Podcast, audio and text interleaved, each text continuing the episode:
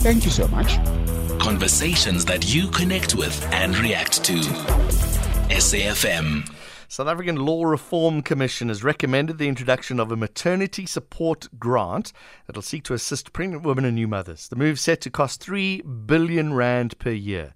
Last week, the National Treasury announced the extension of social welfare programs for another year during the medium-term budget policy statement. There have been discussions around policy reforms in the refunding model of the child support grant to include vulnerable mothers beyond 2025. Can we afford it in our social policy framework? Let's talk to Executive Director of Social Policy Initiative, Isobel Frye. Isobel, thank you very much for joining us. Can we afford another three billion bucks? Thanks very much, John. Thanks for the invitation. And I think the release of this report shows how critically important the social security debate is and will continue to be in South Africa. As you pointed out, the Minister of Finance in the MTBPS last week announced quite a surprise extension of the 350 Rand uh, social relief of distress grant. Mm-hmm. We know that the current child support grant goes to just under 14 million children of a 520 Rand per person per month. And yet we are looking at approximately 15 million people, adults, working age adults, every month who are applying for the social relief of distress grant. So what we have, I am coming to answer your question, but I'm just giving you the context, which is that what we have in this country is we've got a constitutional right to everybody mm-hmm. to social security if they need it.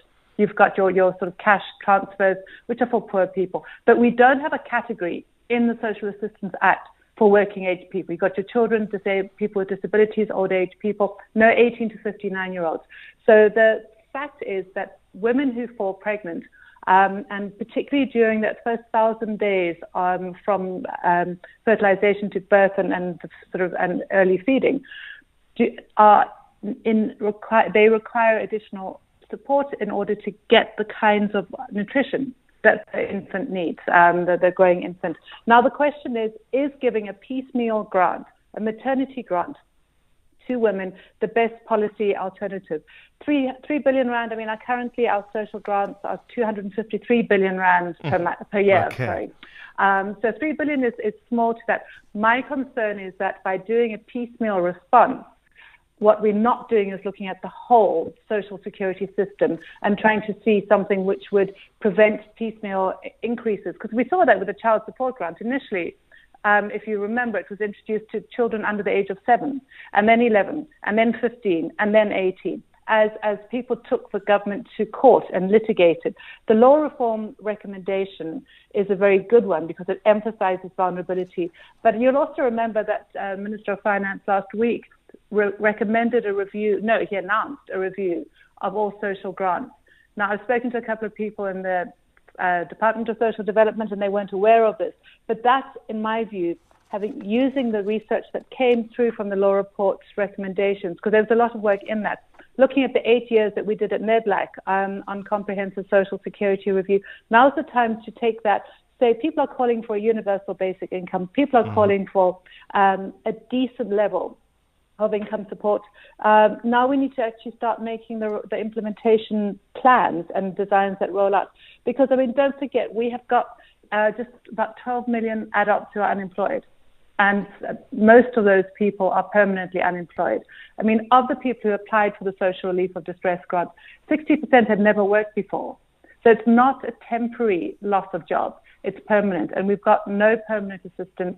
So this is an interesting phenomenon, but more so, I think, because it shows another category of deeply vulnerable people in South Africa, which is the most unequal country in the world. It's not that we don't have the money, it's that the money is tied up amongst very few people and is not being distributed. And so children are born without the cognitive ability mm. to enter into the labor market in time to become productive workers and to contribute back into the revenues. The way I would look at it, a very long answer, Isobel Frye, is I would look at it like this.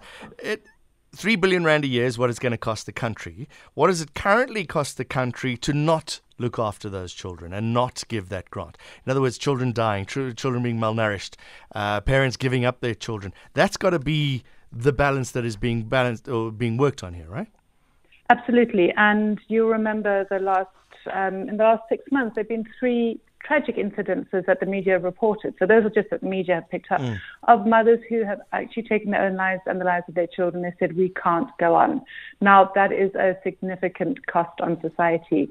um, I was getting to that point in my very long answer of saying that the cognitive development of children, both in utero as well as um, in the first seven years, mm-hmm. is critical. If we're not investing in that, we have children who will not form that cognitive ability. I mean, one of the reasons why children in grade four are not able to read and write is not it's not 100% poor teaching. It's the fact that their brains have not developed and will not develop. So we will be carrying as a country people who are never able to reach their full potential, who will have behavioural challenges in terms of ability to cope with anger and adjust, but health as well. diabetes, all these lifestyle diseases um, have links back to early childhood development. So the costs have accumulated. It's not just in South Africa, I want to say. I mean, I've just been doing a, research paper that looks at globally with the, with the reduction in the welfare state and the rise of, of small state.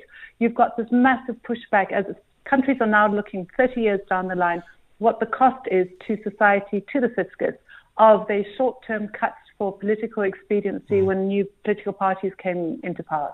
Let's talk about the welfare. There, there, will be critics, and I will get messages to say you're just you're just going to make more babies now, as women are going to to look to make some money on the side, and and and they're not really going to look after their children. They're just doing it for the money. Does welfare and do grants work? Grants work 100%, and there has been so much research released in South Africa as well as other countries in the last 10 years that have shown the productive developmental impact of grants, even the 350 child support grant. Your, your question about the dependency, I think that's something that people just need to think about because it's the design of the benefit. And we've, I've had many discussions with the Minister of Finance and said it's not the grants that create dependency. It's the fact that you introduce a means test. So for any person who takes a grant and tries to work, they're going to lose that grant. So you're selling tomatoes on the side of the road, you get 350 rand. You try and sell a few more tomatoes, you get 360 rand. You are kicked out of the system because it means test. Next month there's rain, you don't sell anything, you are back on the pavement. So mm. we need to be looking at how we use grants to incentivize people to get into the labor market, to support them through. The point about um, will women start falling pregnant? We also need to recognize that if your only access to income is designed in such a way, what are the negative implications that policymakers are putting poor women in? Because that's the question. What choices are being given to women who have no access to income?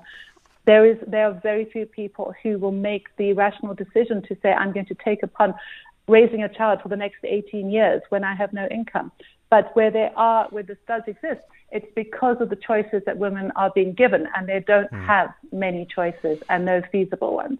This is a proposal by the SA Law Reform Commission. When will we see this either being put in or not being put in?